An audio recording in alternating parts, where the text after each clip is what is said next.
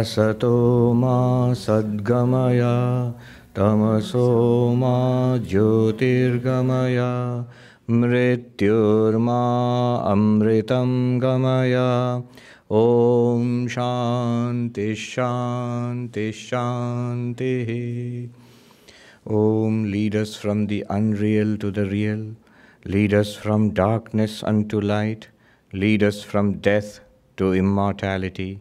Om, peace, peace, peace. Good morning. This morning, the subject of the lecture, Seeing God in Everything, is actually based upon a talk which Swami Vivekananda gave in 1896 in London, which forms part of um, his Jnana Yoga, the lecture series on the way of knowledge, Jnana Yoga. Um, so, seeing God in, in everyone or seeing God everywhere, that was the original uh, talk. And the talk is based on the Isha Upanishad.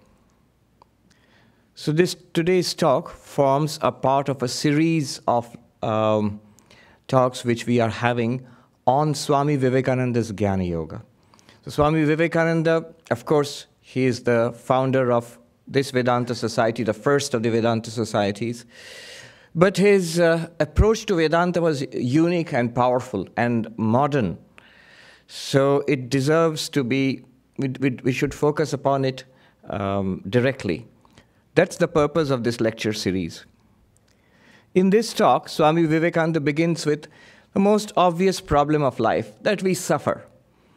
Suffering, he calls it the problem of evil, or in Indian terms, dukkha, suffering.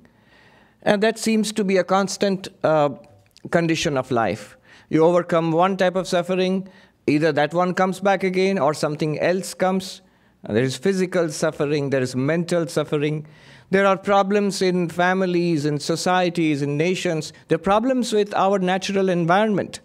Um, global warming is, our, is the problem of our day. So, all of these problems we suffer and we try to solve it in worldly ways. Religion offers us a solution. Religion comes along and says that there is an ultimate reality beyond this world of suffering. Try to get that, realize that, find that, attain that, and you will go beyond suffering. Some call it God, some call it Allah, some call it Jehovah. In Vedanta, it is called Brahman. So there is, religion offers a, a, solution to suffering. In fact, this is a common promise of all religions. You attain nirvana, moksha, salvation, whatever it is called in the different religious traditions. But the common factor is you go beyond worldly suffering. But then Swami Vivekananda points out this doesn't, is not really a solution at all. When you look closely, what it seems to say is here is this world, there are problems in this world, give up this world and attain something called God. So this world which, which we is, is so real to us, in fact, is the only reality to us. It seems we are being asked to give this up for some vague promise, for something that we take on faith. That is not yet real to us. I know it um, God might be a reality to Sri Ramakrishna or to the saints and sages of different religions, but to me right now it's something, it's a matter of faith or it's a matter of, um, of, uh, of a belief system or philosophy, whereas this world presented by the senses seems to be very real. And he tells the funny story of um, a man who was being troubled by a mosquito, and his friend came to help him and gave him gave the poor man such a blow that it did kill the mosquito, but it killed the man too. and he says that religion seems to be offering such a solution. Um, if you look closely at it, what is being demanded, all that seems to be fun, you give that up. Sometimes they say eat healthy, and one, one characteristic of healthy food is it, it should not be tasty. It's not true. Healthy food can be very tasty, but that seems to be the general idea. So, if you're religious and spiritual, you cannot have fun in the world. And that's the general idea of religion across the different traditions. Uh, whether it's here, the moment you hear somebody is a regular churchgoer and very seriously interested in practicing um, his faith, you immediately get the idea of a sour faced person who is not interested in being interesting and fun and so on. In India, if somebody becomes very interested in religion and spirituality, they'll immediately say, Oh, you're going to become a monk? You're going to go away to the mountains? That's the general idea. That somehow you're going away from life. Arjuna had the same idea in the Bhagavad Gita when he decided that these worldly pursuits are not for him. So he wanted to give it all up and go away. Of course, Krishna persuaded him otherwise. So, what is the secret of religion? Swami Vivekananda says there the religions of the world are right, but the way it is presented does not quite appeal to our, uh, our reason. It seems like an unreasonable demand. What should be there is a religion which is equally heart and head, reason and feeling. And then Swami Vivekananda says, I would beg to state that Vedanta is the rational religion for this age what Vedanta says will be acceptable to the rational minds of this age. Before I go on, let me just say when I read that, I was reminded of Einstein. You know, a letter he wrote to one Eric Gutkind or Gutkind was sold last year. You know, Christie's, the auction house, they sold that letter for $2.9 million. And what's in that letter? Um, Eric Gutkind, I, I, researched this. He was a Jewish philosopher and a Jewish teacher in the early 20th, mid 20th century. He wrote a book, a number of books, one of which about, was about a new presentation of the Jewish faith. And he sent a copy to Einstein, who was in Princeton at that time, in 1952 53 here. And Einstein read that book. And he wrote back to Eric um, Gutkind. He says, in that letter, he says, I consider the Word of God to be nothing other than a collection of human weaknesses.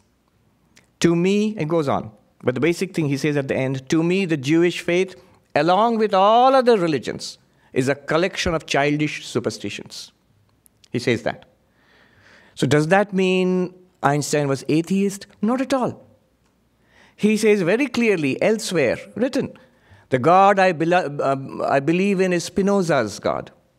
Uh, he writes a poem to um, Spinoza, the great philosopher who lived about 300 years ago, um, 200 to 300 years ago, in Amsterdam. He wrote the book Ethics, where he talks about a God. Why does Einstein say, I believe in that God? Because it's not a God set apart from nature, not an anthropomorphic God, somewhere else.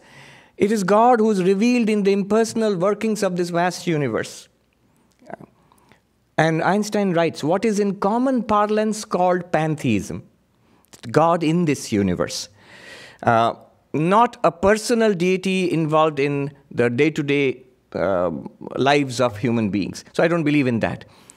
This pantheistic God, if you actually study what uh, Spinoza wrote about, in a very rational, his book is like a book of geometry with uh, axioms and de- derivations from it, you know.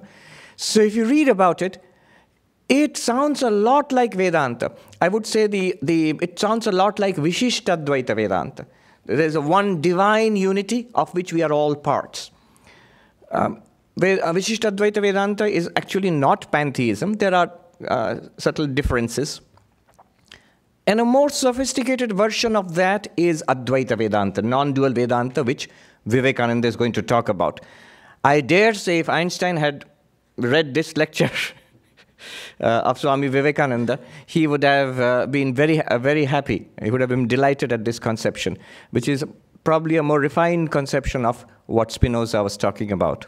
So, what is Swami Vivekananda's answer to this great problem of religion and renunciation? He says the answer is the deification of the world. And he quotes from the Isha Upanishad. The first verse of the first mantra of the Isha Upanishad. You know, the Upanishads are the root texts of Vedanta, and Isha Upanishad is one of the more well known Upanishads. One of the smallest, only 18 mantras. One of the most important. And in the Isha Upanishad, the first mantra is the most important. In the first mantra, the first line is the most important. Mahatma Gandhi Mahatma Gandhi, this year is also the 150th anniversary of Mahatma Gandhi. Mahatma Gandhi said, if all of Hinduism were to disappear, all the books and temples and everything, just the first verse, the first line of the first verse of the Isha Upanishad remains, all of Hinduism would remain. It's that important. And Swami Vivekananda takes that as the solution to this problem of religion and renunciation. What is that, that mantra, the first, this grand opening mantra of the Isha Upanishad? ईशावास्यम् इदग्ं सर्वं यत्किञ्च जगत्यां जगत् तेन त्यक्तेन भुञ्जीथ मा गृधः कस्य स्विद्धनम् Take the first line. What does it mean? This entire universe of moving and non moving beings, living and non living beings, all this universe, cover it by God, cover it by the Lord. Isha, Shankaracharya interprets Isha as Paramatma, as, as the Lord of, of this entire universe. Cover it by God. Swami Vivekananda says, not cover it with a false kind of optimism, trying to say, oh, it's all God. No, but he says, really open your eyes and see that it is indeed God. What we thought is the world is actually, when you seen in reality, it is God. In what sense? In the commentary on Isha Upanishad, Shankaracharya, 1400 years ago, writes a wonderful commentary. Um, he says, it's not so much a question of covering it with God, rather, God, that ultimate reality which religion speaks about, exists right here. So it's not a question of covering so much as uncovering. And how do you uncover? You discover. So covering is equal to uncovering is equal to discovering.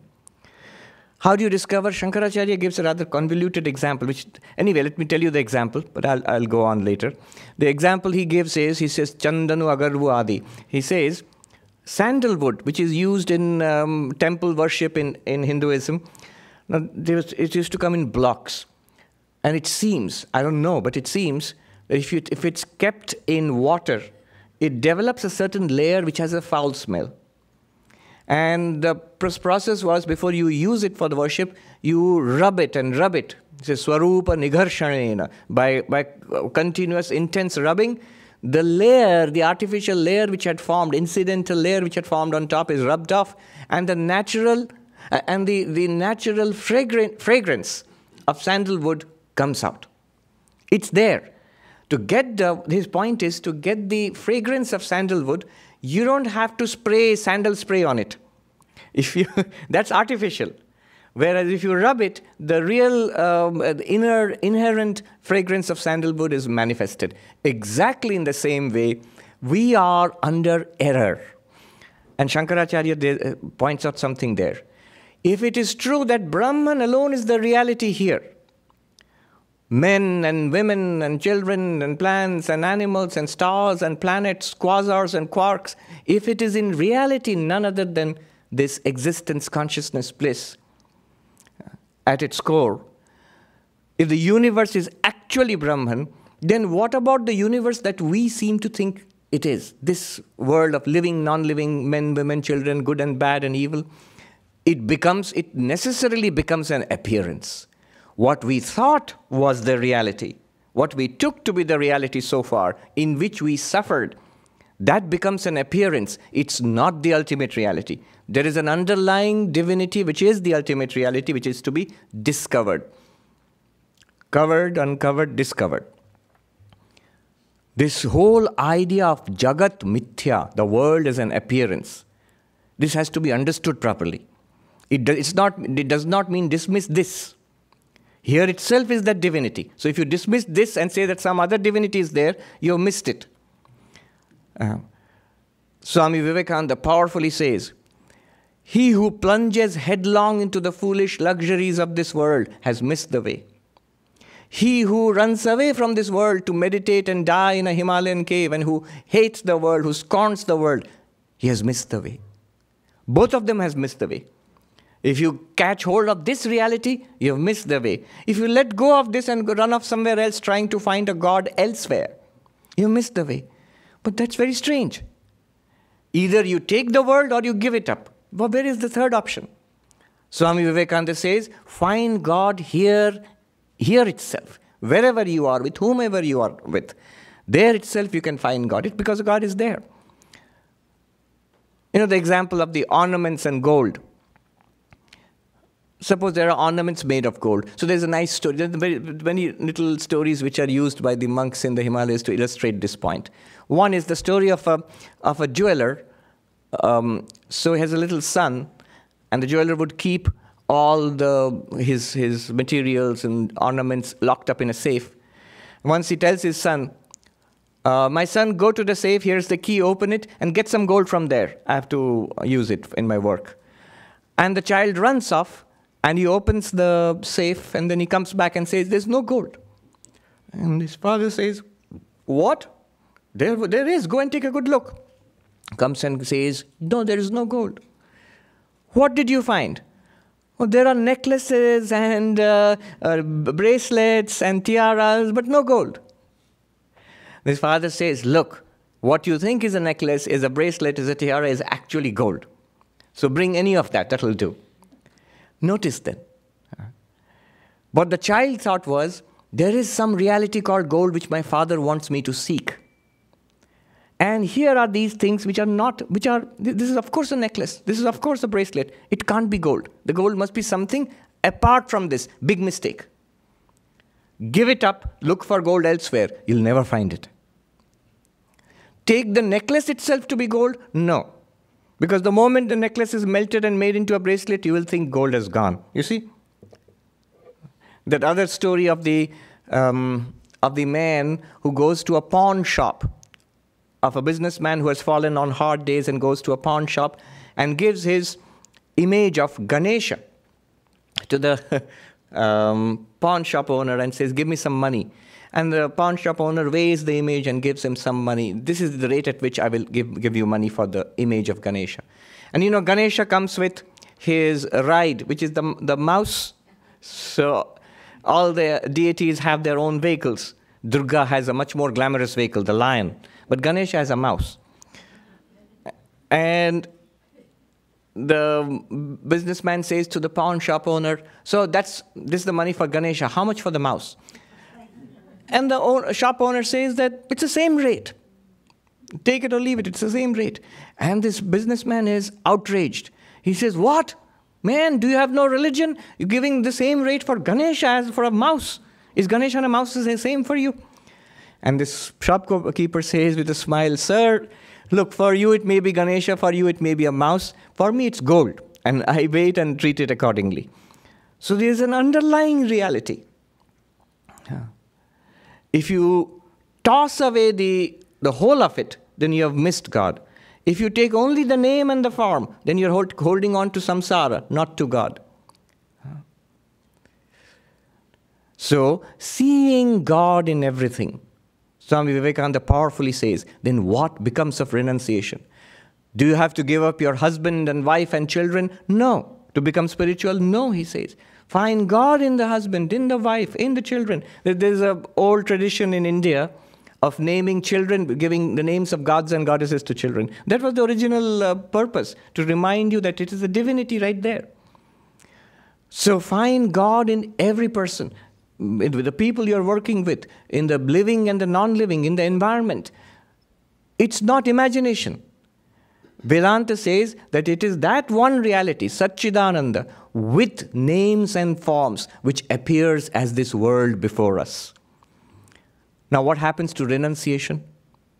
The old teaching give up the world if you want God. Notice, then there is a deeper meaning to renunciation. What is renunciation in this paradigm? It is to renunciation, true renunciation, the highest renunciation is to see God in everything. That itself is renunciation. The second line of the mantra, Tena tyaktena bhunjitha magridha kasya swidhanam. Protect this knowledge, this insight you have by renunciation. What does it mean? Once you get this insight, the Lord that I love, the divinity, God, is here in everything, in and through everything. Now, live your life according to that. You see, what is the problem? Buddha found out long ago, 2500 years ago, our real source of suffering, dukkha, is desire.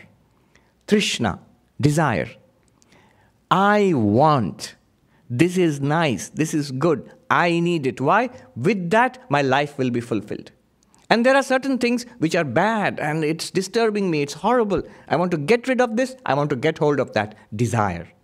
And once that starts, there is suffering. Now we understand why there should be suffering. Why is this wrong? Because it puts us in a false position. If it is the same reality everywhere, same Brahman, and this Brahman is Atman, you yourself. Shankaracharya in his commentary, he says, Cover everything by the Lord. Isham, Isha means the Lord, means God. Cover everything by God. And then see how he tra- transmutes the term. Isha means Paramatma, the soul of everything. Paramatma is your own Atma, is your own own self. So cover everything by God. God alone is everything. What it means is, I alone am everything. Ahameva idam sarvam. I alone, my real nature, who I really am, that alone is expressed in all these ways. Now, if I alone am expressed in all these ways, I am all of this. What could I want? I'm, I'm that already. What will, it, what will it avail me if I shift some property from that body to this body?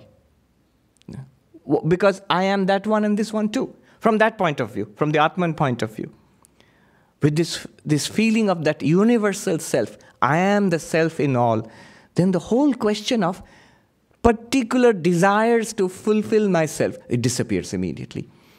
That beautiful story of the princess of Kashi, where um, some of you know, there was a dramatic performance in the court of an ancient Indian king, and one of the characters was supposed to be the princess of Kashi. It was a little girl. Kashi, you know, Benares, the holy city of the Hindus. So that was a character, uh, that was a role in the, in the drama. And the queen said, Who will play that role? Well, the prince of that kingdom, he was five years old at that time. He's a cute little boy. You can dress him up as a princess, and he can play the role. And that was done. And he looked so nice, the queen said, Paint a portrait of the prince in the dress of the princess of Kashi. And that was done. A nice portrait was made and was signed and dated. Years later, when the prince grew up, maybe 15 years later, one day while exploring the palace, he goes to the cellars and among the old stuff he's rummaging around, he finds this old portrait. He rubs the dust off it and sees the princess of Kashi, looks at the date. Oh, she must be my age. She 15 years ago, and she must be my age. And he falls in love with her. And he says, I must marry her, otherwise I'll never be happy again.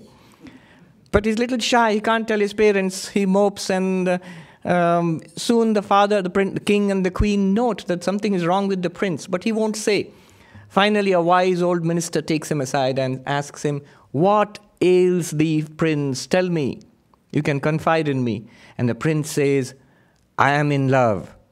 And the minister says, Very good. Who is she? She is the princess of Kashi. Oh, princess, very good. She'll be a suitable uh, bride for you. Where did you meet her? I haven't actually met her, but um, I can show you her picture.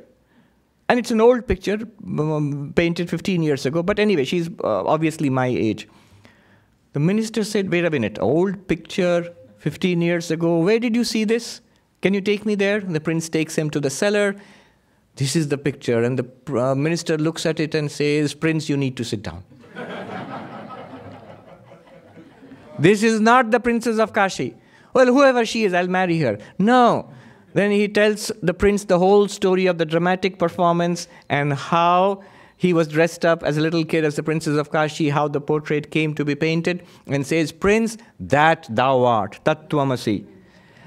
Now, what happened to the prince's desire for the princess of Kashi? It disappears immediately. Why does it disappear?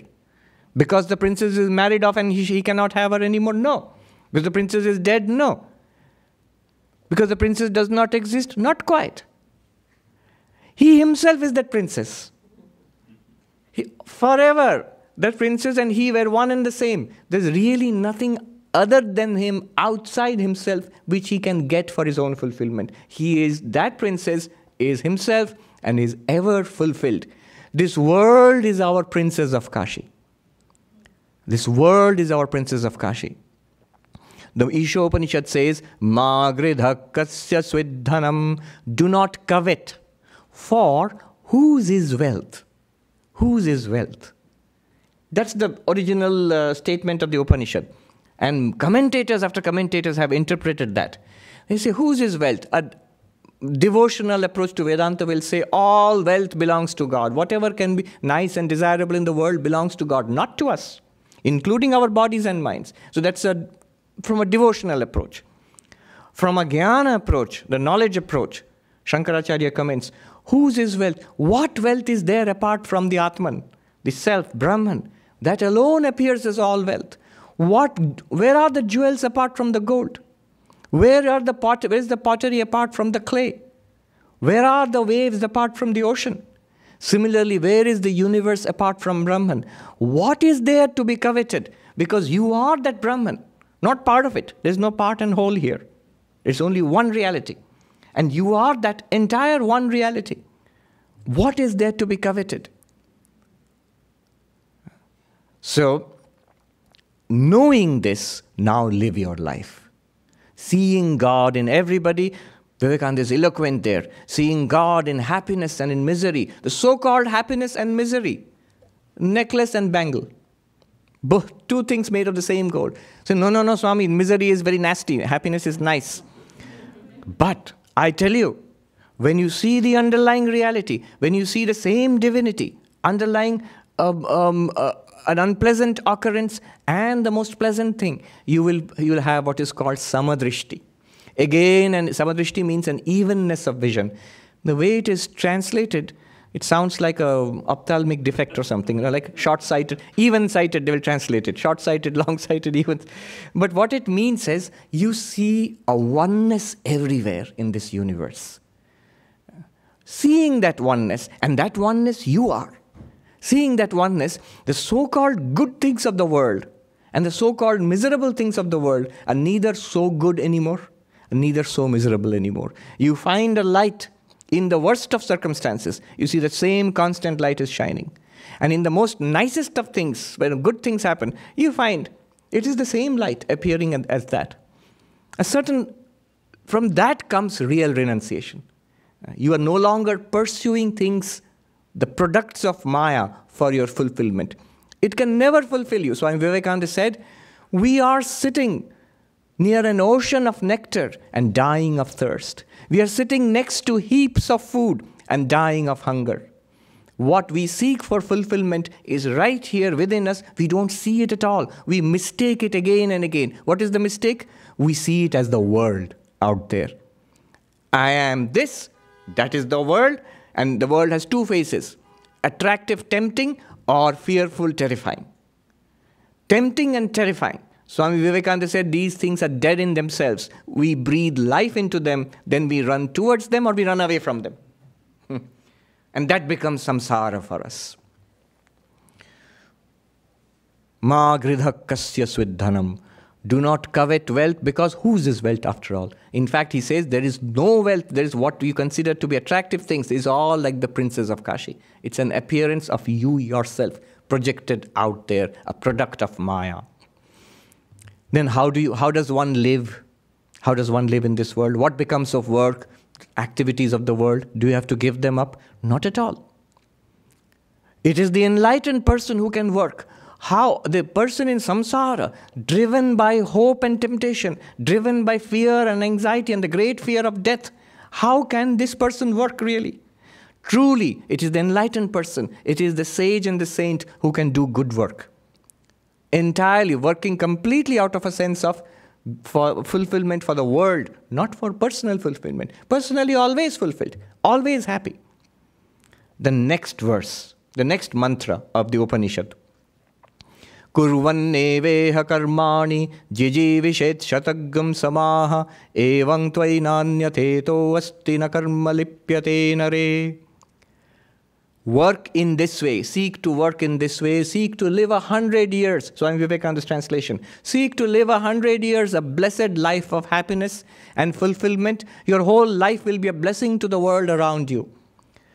working in this way, seeing God in everything, and thus working, uh, thus working, you will fulfill your life, be a blessing to others, and it is only in this way you will not be trapped by karma. Na lipyate nare. Otherwise, what happens is the law of karma works and traps us in samsara. Good, good, bad, bad, and none escape the law. That is the law of karma. When we see, our, when we see samsara, but when we see Brahman, that one reality within us, the divinity, then you escape from the law of karma. It does not touch you anymore. Here is an interesting thing.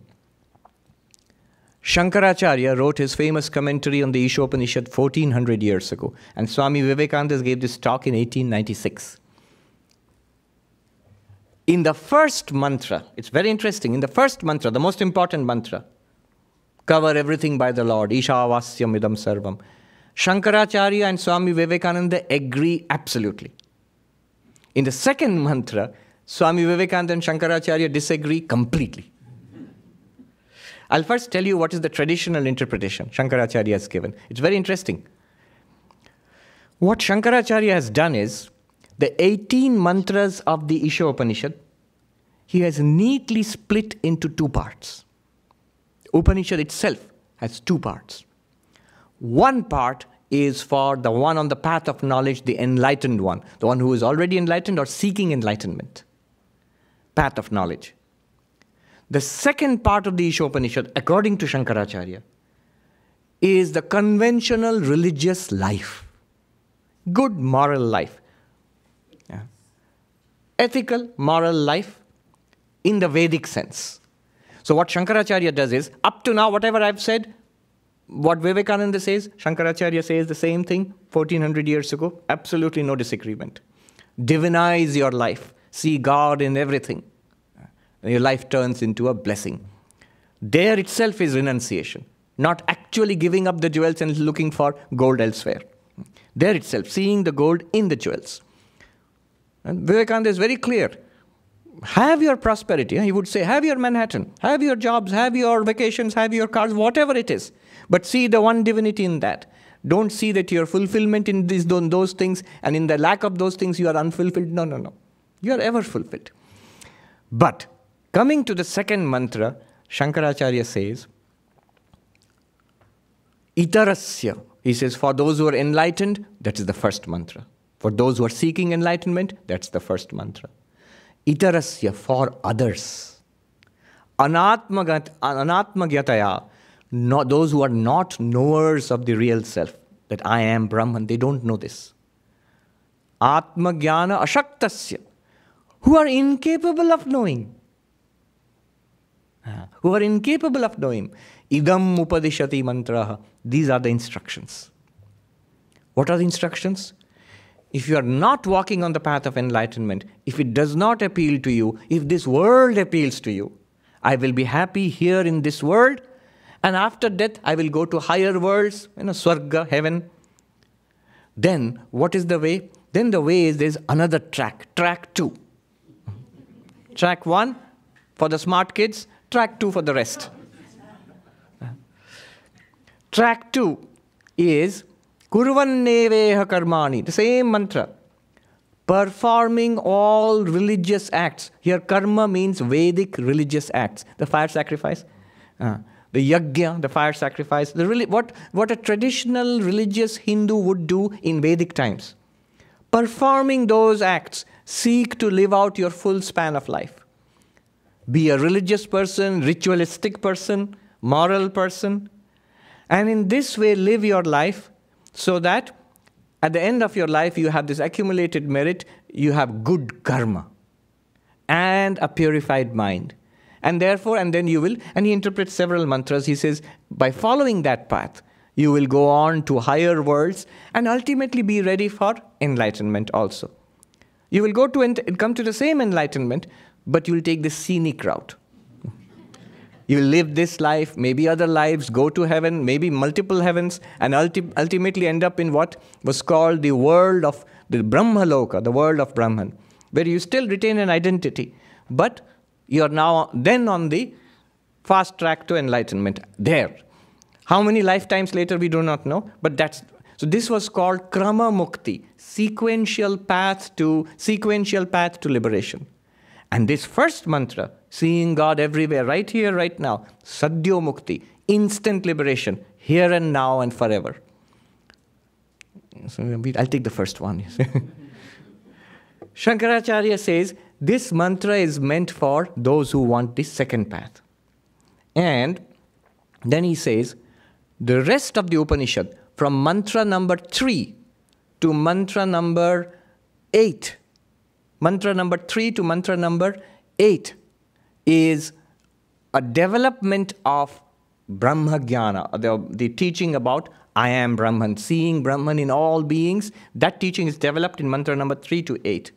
And then again from mantra number 9 to 18 till the end of the Upanishad is the second path of Vedic ritualism and Vedic rites and a, a ritualistic religious lifestyle leading to higher worlds and, and, a, and a kind of moral religious life, not enlightenment. So that's how he divides it. That's what makes this Upanishad a difficult Upanishad.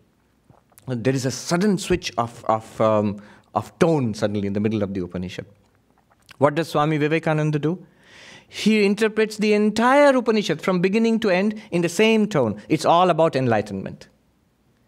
In, notice, instead of saying that this is for the people, seeing God in everybody is for those who are seeking knowledge and enlightenment, the next one is for people who want to lead a conventional moral life. He says, no, no. Seeing God in everybody, seeing God in everything, this is real renunciation. Now, with that God vision of seeing Brahman inside and outside, seek to live a blessed life. That is the interpretation of the second mantra. Whereas Shankaracharya makes a clean division there. This is not for you. You are all Vedanta Society. Mantra 1, fast track. And for the rest of them out there, mantra 2. Suppose you say that moral, ritualistic, religious lifestyle, most people out there are not interested. Then what happens? Then this is what happens is, is dangerous. Then if you do not take recourse to mo- um, morality and ethics, in today's world, nobody wants you to perf- uh, is asking you to perform fire sacrifices in Central Park. But, um, but a moral, a religious, uh, uh, ethical lifestyle, if you do not do that, the next option is unethical lifestyle, uncontrolled lifestyle. And with the consequences, the law of karma will teach you then the result of, uh, of an unrestrained, unethical lifestyle. So that is Shankaracharya's vision. Swami Vivekananda's vision is the whole thing is one integrated uh, message. See God in everything and thus live your life. Very beautiful mantras are there. Um, Swami Vivekananda gives a free translation of those. I can just imagine in London, 1896, interpreting the uh, free interpretation of the Isha Upanishad mantras. He says, the Upanishad talks about अनेजदेकं मनसो जवीयो नैनद्देव आप्नुवन् पूर्वमर्षत् तद्धावतो अन्यानत्येति तिष्ठत् तस्मिन्नपो मातरिश्वा दधाति This is the um, fourth mantra. It says that without moving, this Brahman, this existence, consciousness, bliss, without moving, it is faster than the mind. See, the whole, it's a very poetic way of putting it this Upanishad is full of paradoxical language, but it's pointing to one thing. What does it point to? All our experiences are in Brahman, in consciousness and in existence. When it says this Brahman, this Atman is faster than the mind, without moving, it's faster than the mind. What does it mean? Whatever you can think of, whatever you think, feel, experience, you know, uh, perceive, Remember, love, hate, all of the activities of the mind are in consciousness. That's what it means, that it is faster than the mind even without moving, because whatever the mind does is within consciousness. Wherever the mind and the senses go, he says consciousness is already reached. It's, he sets up a race the here. There's a race between consciousness, mind, and sense organs. Which is faster? The eyes are faster, the mind is faster, or consciousness is faster? He says, bronze medal, the sense organs. Silver medal, the eyes, uh, the, the, the mind. But gold medal, by far, consciousness. Yet the, yet the amazing thing is, The, the Atman, consciousness, does not race at all. It stands right there on the starting block and has won the race already. Tadhavato anyanatyeti tishtat. Tishtat, it is staying, at, staying put. The Atman stays put. Where can it go? It is all pervading, it's one reality. Tadhavato, the other sense organs are rush, rushing forth. Eyes are going to their forms, ears are going to sound, tongue to the taste. Uh, they are rushing forth to their objects as if, just imagine a race. Five sense organs rushing to their objects. And the mind has already is faster because it has already conceived of those objects. It knows what it is. But all of that is possible because of this one all pervading existence. The forms and the, the sound and the taste which your, the senses are rushing towards, do they not exist? Do they not share in existence? Then existence is already there. It is in consciousness that these objects and their senses appear. It is in consciousness that they're all experienced. So that's a philosophical way of putting it. The poetic and rather humorous way of putting it is it's a race. And in the race, consciousness always wins without racing. Hmm. Tishtat, standing still. And then the Upanishad goes on. Tadejati tannejati, taddure tadantike, tadantarasya sarvasya, tadu sarvasya asya bhyata. Paradoxical language. It moves not, and it moves. It does not move, the Atman, and all movement is because of it. It is the closest of the close. It is further than the farthest. Taddure tadvantike. It is within everything. It is beyond everything. Paradoxical language, but what does it mean? It's actually very easy to understand what it means. If you take it from the Brahman, the Atman perspective, tadejati tannejati. It does, ejati means to vibrate, to move, uh, kampana, to, to, to vibrate, to move, to shake. It does not move. It's absolutely the same all the time. Yet all movement, all action is due to it. Take the example of, say, electricity.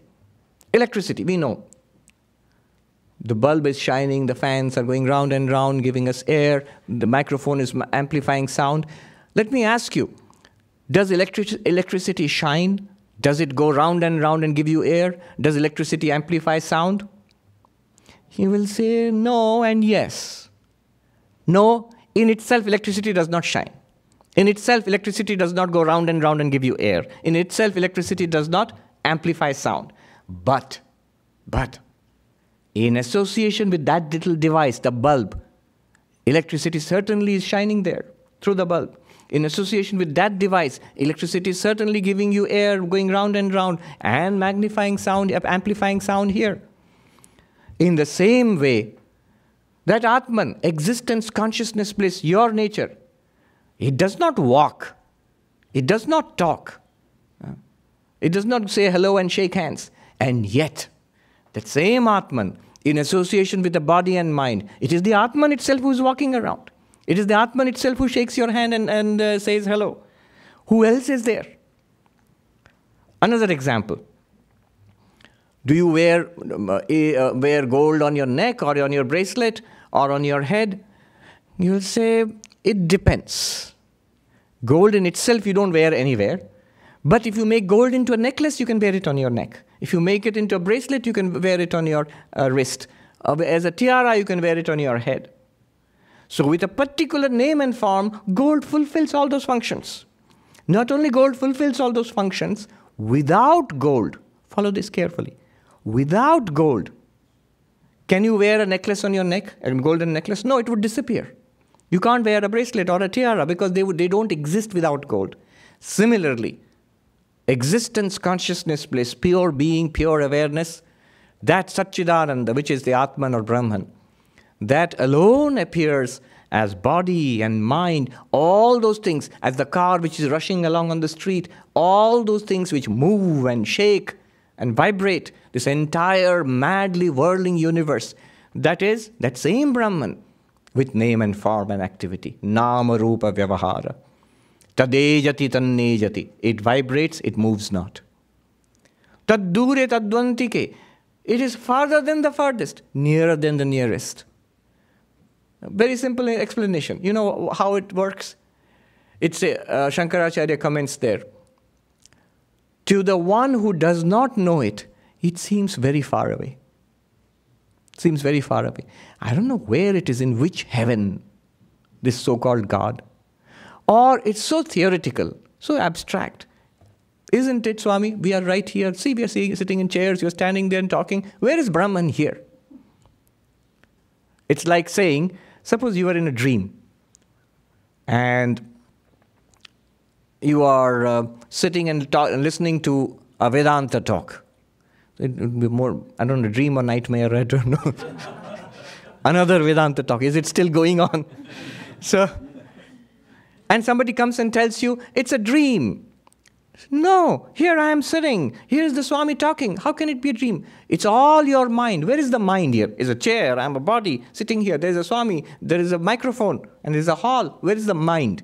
And yet, when you wake up, suddenly you sit up, maybe in a cold sweat, on your bed, then you realize, oh, that hall and those people and the Swami and all of it was in my mind. It was truly my mind appearing in all those forms, seeming to be a, a waking, living, solid experience. Taddure, tadvantike. It seems very far away. To call this reality, to call it, it's a dream, it's a mind appearing in all these forms. What do you mean mind? It's a solid world. But it seems, you realize it's the mind when you wake up. Tadantike, is closer than the closest, Shankaracharya says, to the one who knows it it is closer than the closest. What is closest to you? This place. What is the, even closer? My clothes. What's even closer? My body. What's even closer? My thoughts. What's even closer? I, me, myself. Yes.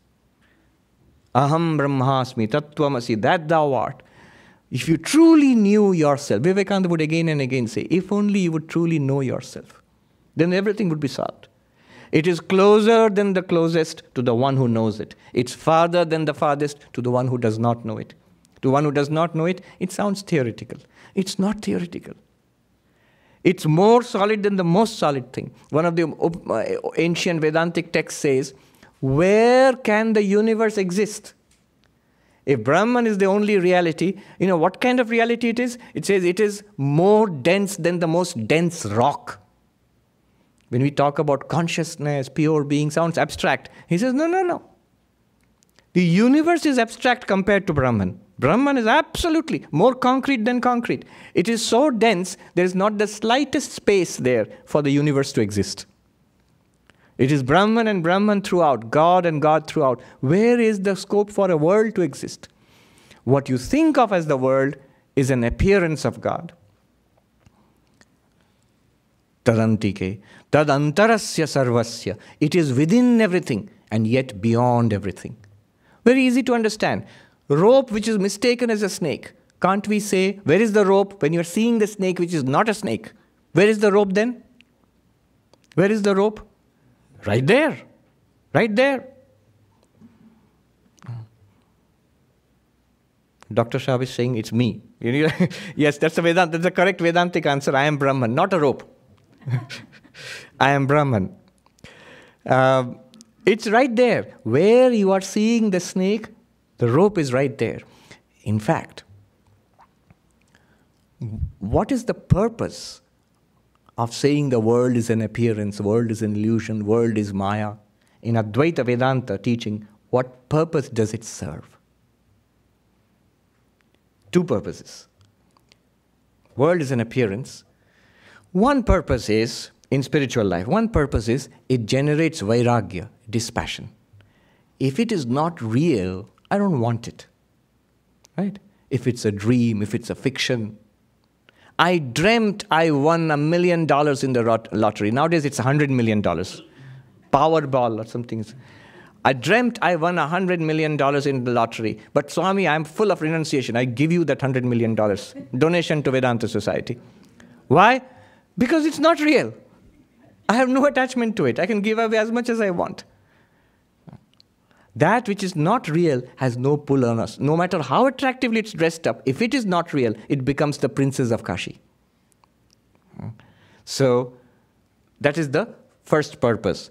But real masters of Vedanta tell you that you know Hindi they will say jagat mithyatva vairagya ke liye ye to kacche Vedanti bolte hain uh, that the purpose of the teaching of the falsity of the world is to generate vairagya, dispassion. This is the teaching of, of um, superficial Vedantis, of, uh, of those who are, don't really, who are not really well versed in Vedanta. The real purpose of the teaching of the falsity of the world, you know what it is? It's dramatic. The real purpose is pointing out where Brahman is. Where is God? Where is Brahman? Where is that ultimate reality? Where is the rope? There itself, where you are seeing the snake. What you think is the snake, when you awaken to it, you will see it's the rope. What you think is the world and samsara and good and evil, when you awaken to it, you will see it's God through and through. Always was, always will be. Not after enlightenment. Even now, even when we are not enlightened, we think we don't know. But even now, it's that. One sadhu in Uttarakhand, is to, I still remember, in, we sit at his feet and study. Old monk, more than 80, 85 at that time. Huge Punjabi, Sindhi. Uh, he came to the uh, Himalayas the, during the partition of India, 1947. So straight he came from Sindh and st- uh, across India to the Himalayas and stayed there for the last 50, 60 years. Anyway, I still remember he, he had a big face, looking down at me and chuckling and saying, Well, Mahatma Ji, well, Swami, what a strange teaching. Whether you know it or not, whether you accept it or not, you are God. तो महात्मा जी ये बड़ी उल्टी सिद्धांत है तुम जानो या ना जानो तुम मानो या ना मानो तुम ही Ram you are you are none other than god whether even if you don't accept it you don't have to believe in it for it to be true you don't have to be a hindu oh what a coincidence today is ram navami Tum hi Ram. In this context, let me say um, something that Swami Vivekananda pointed out in that lecture itself. Very important. So, in this way, see God in everything, and then he says, or if you cannot, or if you cannot, see God in one thing, and then go on from there see God in one thing, just one line he has added there. The whole of Bhakti Shastra, the way of devotion, is hidden in that line. If it is too much for me to ask me to see God in, um, in my boss or in my poodle, Swami, God in the dog, it's dog, D O G, not G O D. How can I see? Just the opposite. It's too much. Then Swami Vivekananda says, then see God in one thing Love and revere and worship that one thing, and then go on from there. What is that one thing? The personal God.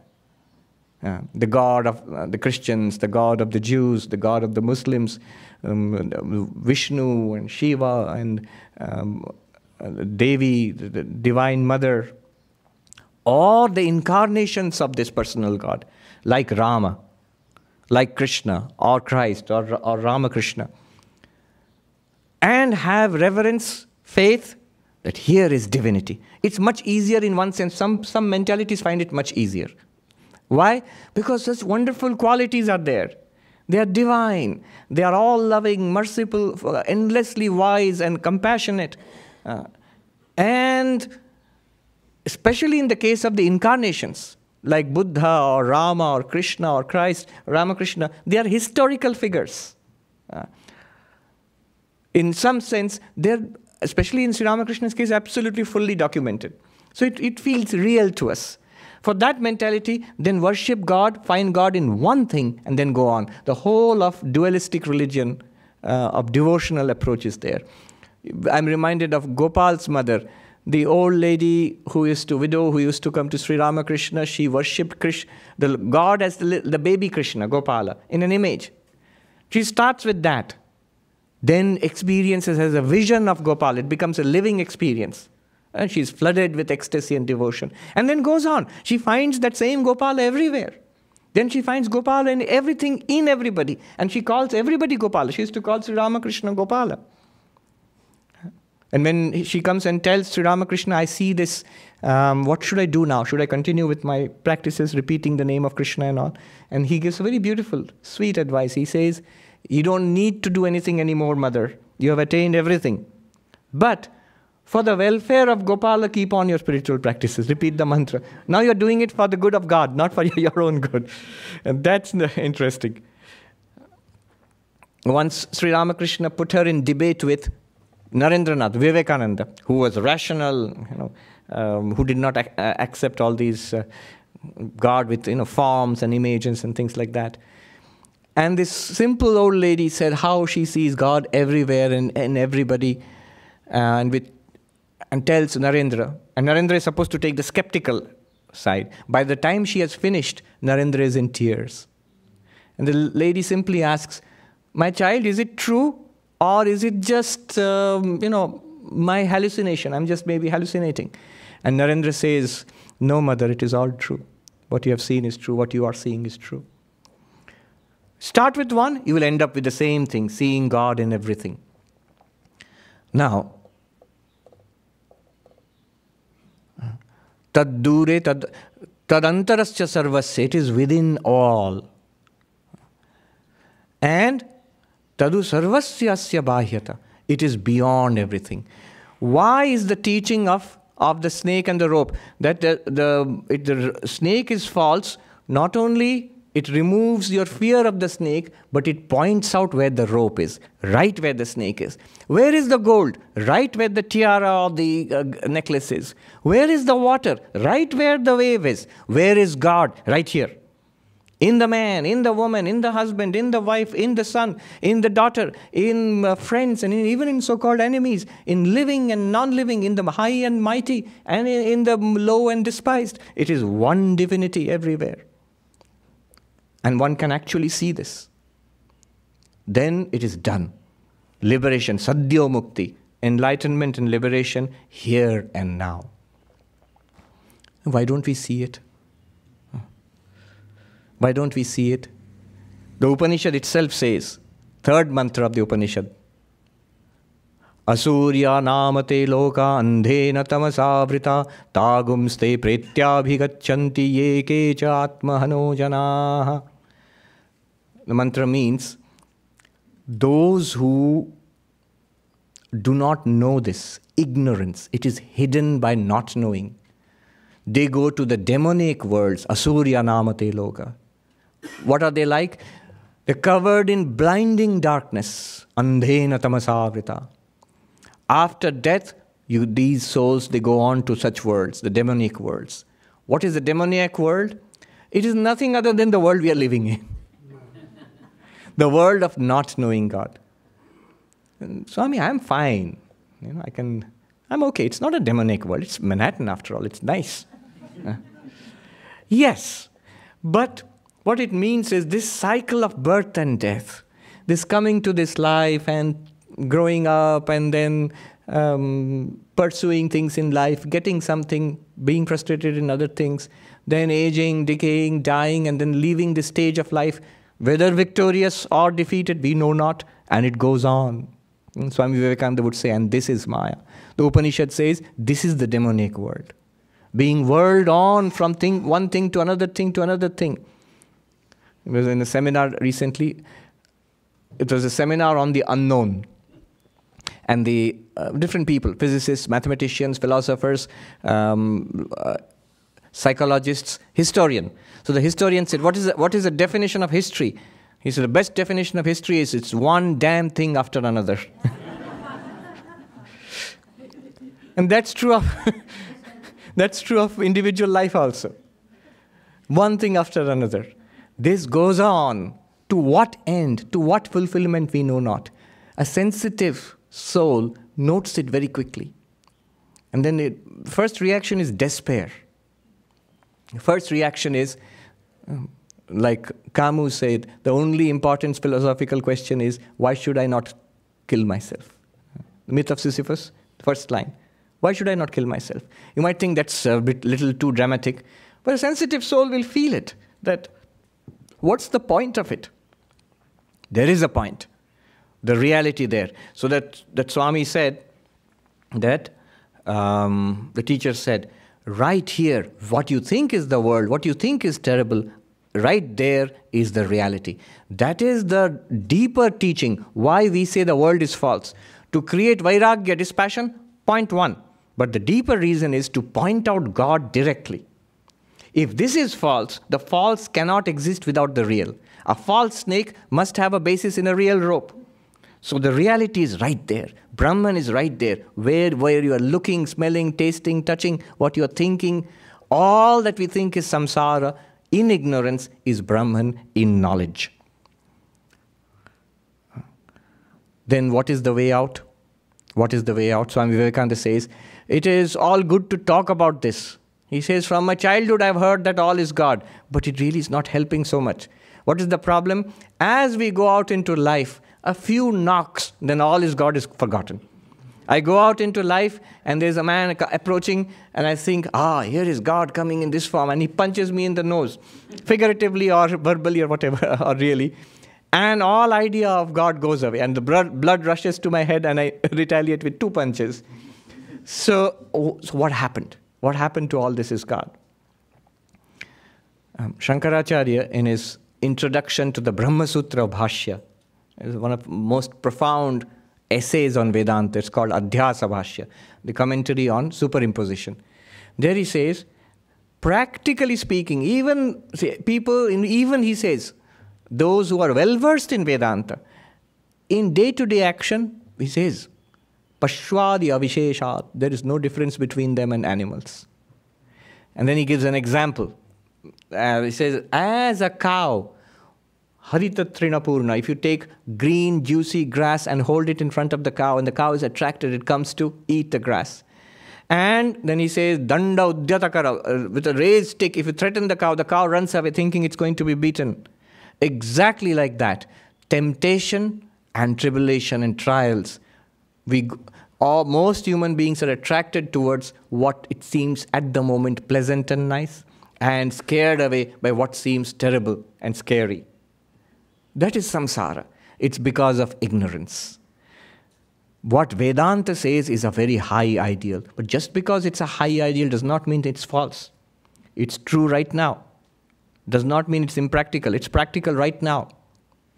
Swami Vivekananda says it's a high ideal.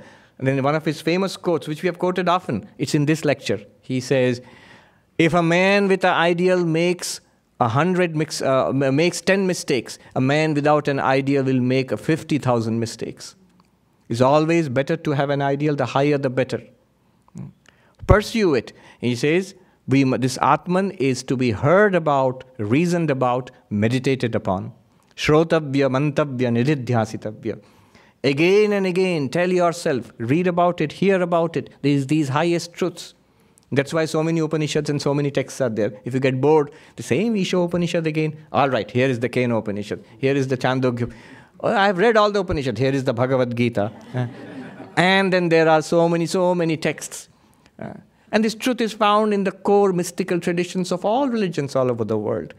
So, Hear about this again and again in a hundred different ways. Sing about it, talk about it, express it in worship, in philosophy. Think about it, reason it out. And once you have got clarity, live. Not just meditate upon it, try to live life according to it. And uh, what seemed difficult and impossible at first, very soon, very soon, it becomes much easier and giving great joy as it becomes much easier. You don't have to wait until you become a Brahmagyani, enlightened person, liberated while living, um, Jivan Mukta. No. Even before that, to the extent that we practice, to that extent we are saved. Sri Krishna says, Swalpamapyasya dharmasya trayate mahato bhayat. Even a little practice of this teaching saves one from great fear. Saves one from great fear. That monk I told you about who said, whether you know it or not, whether you accept it or not, you are Rama, the one in the Himalayas. He was sick, he was old at that time. And they called a doctor. Now, this monk, uh, he is a huge, well built Punjabi, and he was overweight at that time, and he was sitting in this chair. And the doctor comes and says, Swami, what do you eat? You are so, you become so fat. And the monk replied, I'll tell you in English and then the original Hindi. He said, Doctor, the doctor was skinny. So, doctor, I, I eat up all my worries and tensions. You know, junk food, so I'm fat.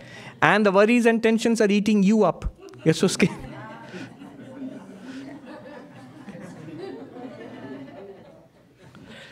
in uh, Hindi, actually, he said it in Hindi.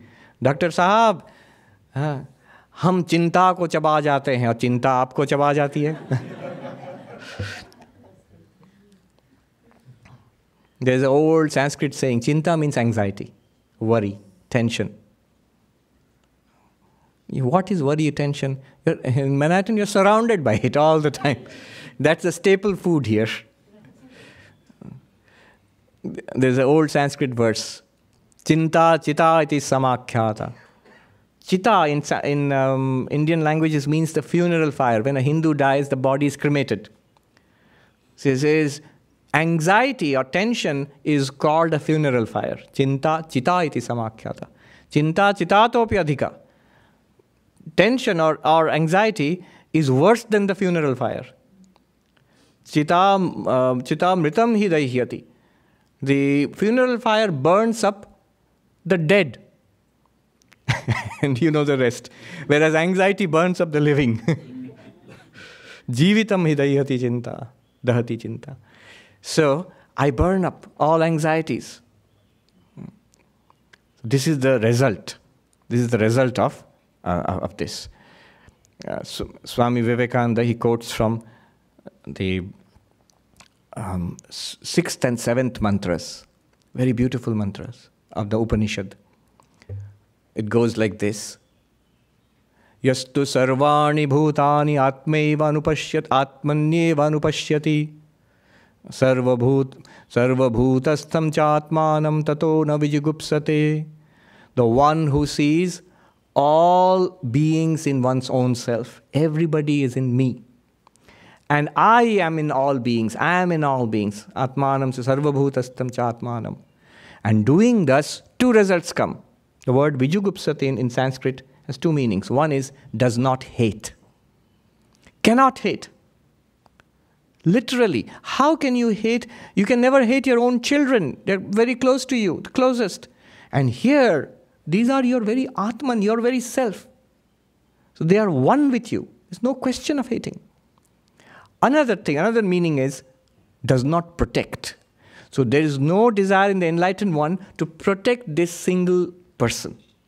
You know, we are we we devote so much of our energy First of all, to physical protection of this body. Why? Why? I am this one. Can you really protect it? No. In the Bible itself, who can, with all our efforts, with all efforts, add one day to one's span of life? Grass of the fields, here today and gone tomorrow. That's our life. You cannot protect it. Jesus was absolutely on, on target when he says, Those who try to save their lives, they will die. And those who give up their lives for me, they get eternal life. What does it mean? He speaks in that language, but the meaning is very clear in Vedanta. Those who give up their life for me means what? You commit suicide? No. You realize that Brahman alone is the reality. My own reality is Brahman, not a body. Let the body go, nothing to me.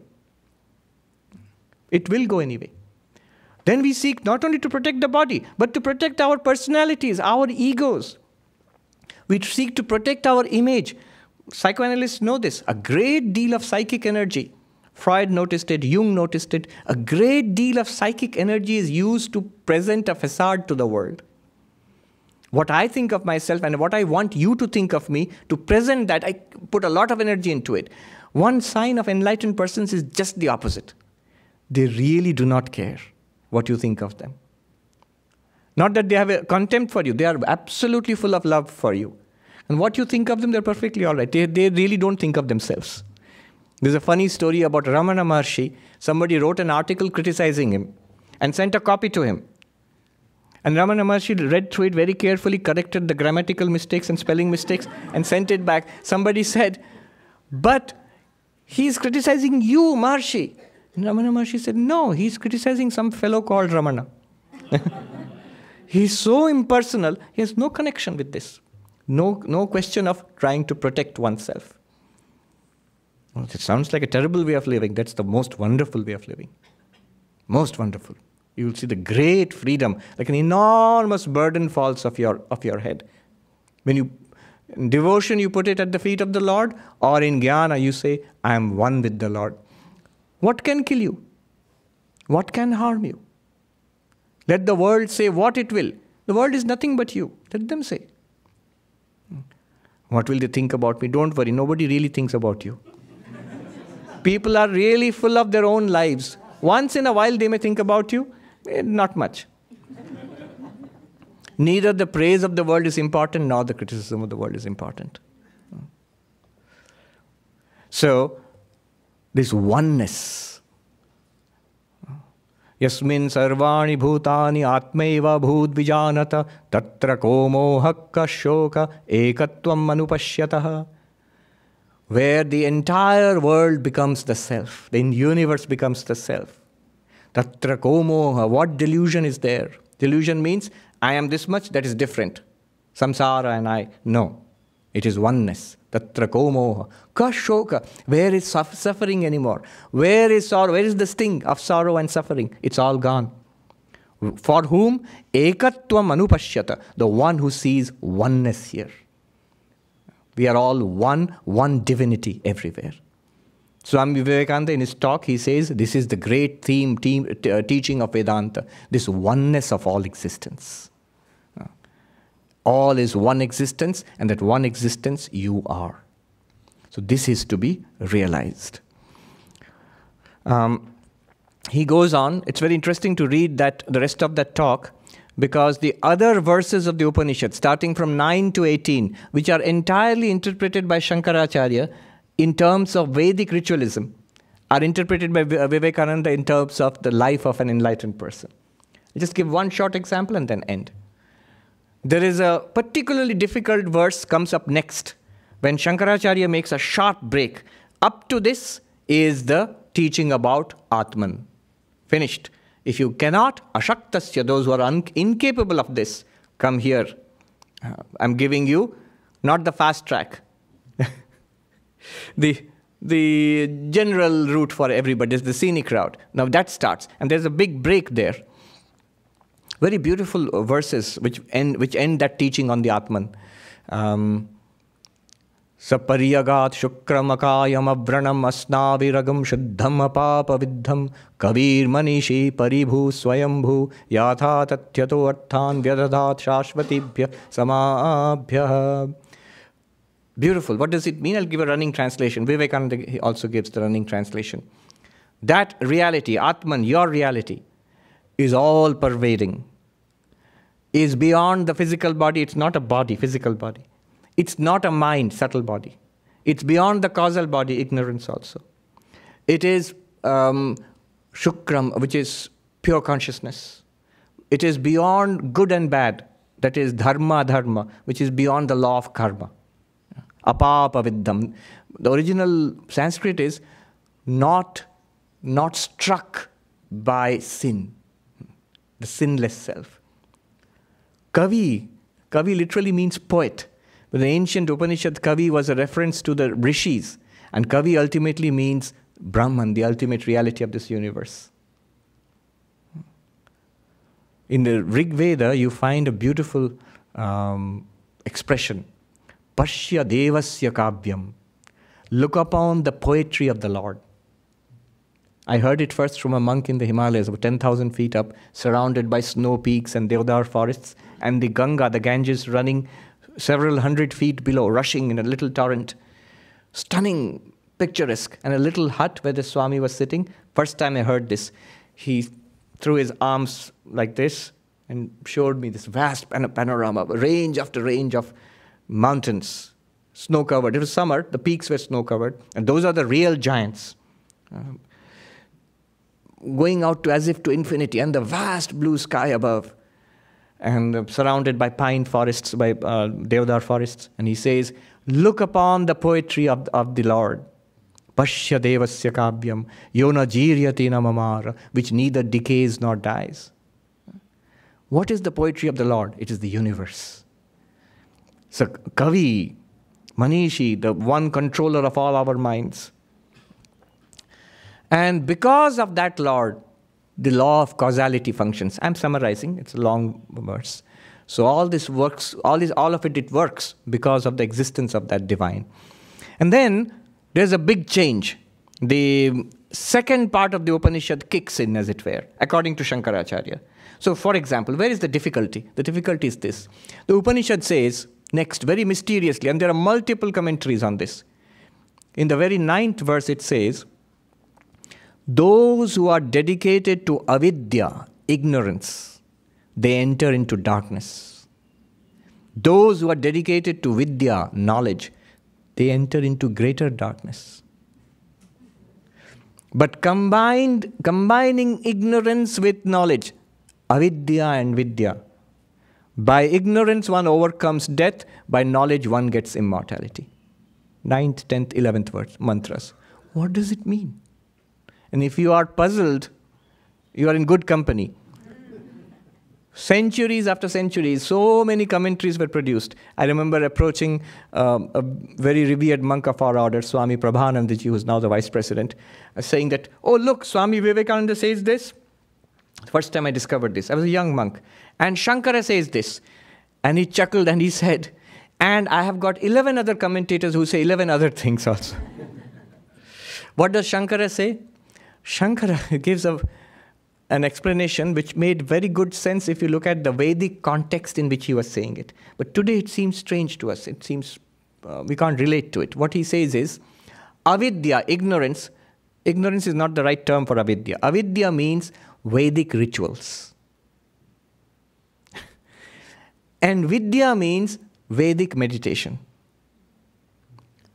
So those who are dedicated only to ritualism, they enter into darkness those who give up the rituals and only dedicate themselves to Vedic meditation, they enter into greater darkness. What does it mean? He says, not that they enter into darkness or greater darkness. This whole thing is a call for combining rituals and meditation. Avidya and Vidya. And rituals there stands for a Vedic lifestyle.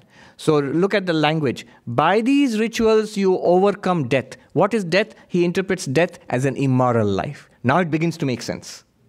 By a moral, religious lifestyle, you overcome an immoral, unrestrained lifestyle. And by a higher spiritual practices based upon a moral life, you go to immortality. But there, by immortality, he means the higher worlds, the path to the scenic route. So, this is how he interprets it. What does Swami Vivekananda say? He says, the one who plunges into the foolish luxuries of this world, van- vanities of this world. That is avidya, ignorance. He takes it literally as this world and says, This is all that there is, and I will enjoy this. He enters into darkness, suffering. And the one who gives up all this, who scorns the world and retreats into a cave, uh, thinking of finding something beyond, that person also, he says, misses the way. That is going into another kind of darkness.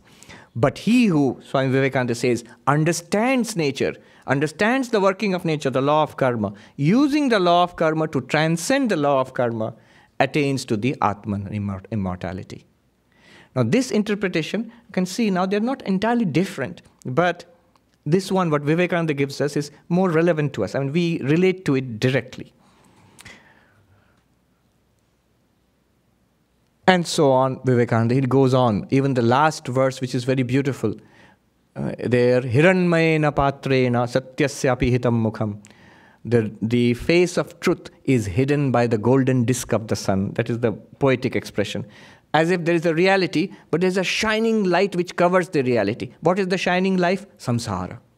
Right behind it is the reality.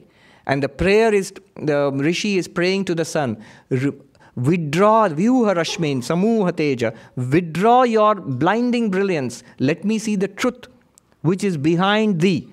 With the Yosavaso Purusha, Soham Asmiti. The, the reality behind this universe is the reality within me.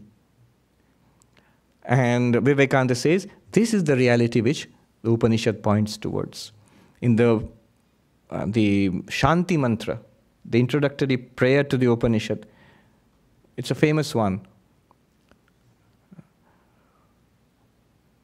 That is infinite, this is infinite. From that infinite, this infinite has come. Recognizing that infinite in this infinite, the infinite alone remains. Purnamadaha Purnamidam Purnat Purnamudachyate Purnasya Purnamadaya Purnameva Vashishyate Om Shanti Shanti Shanti Hari Om Tat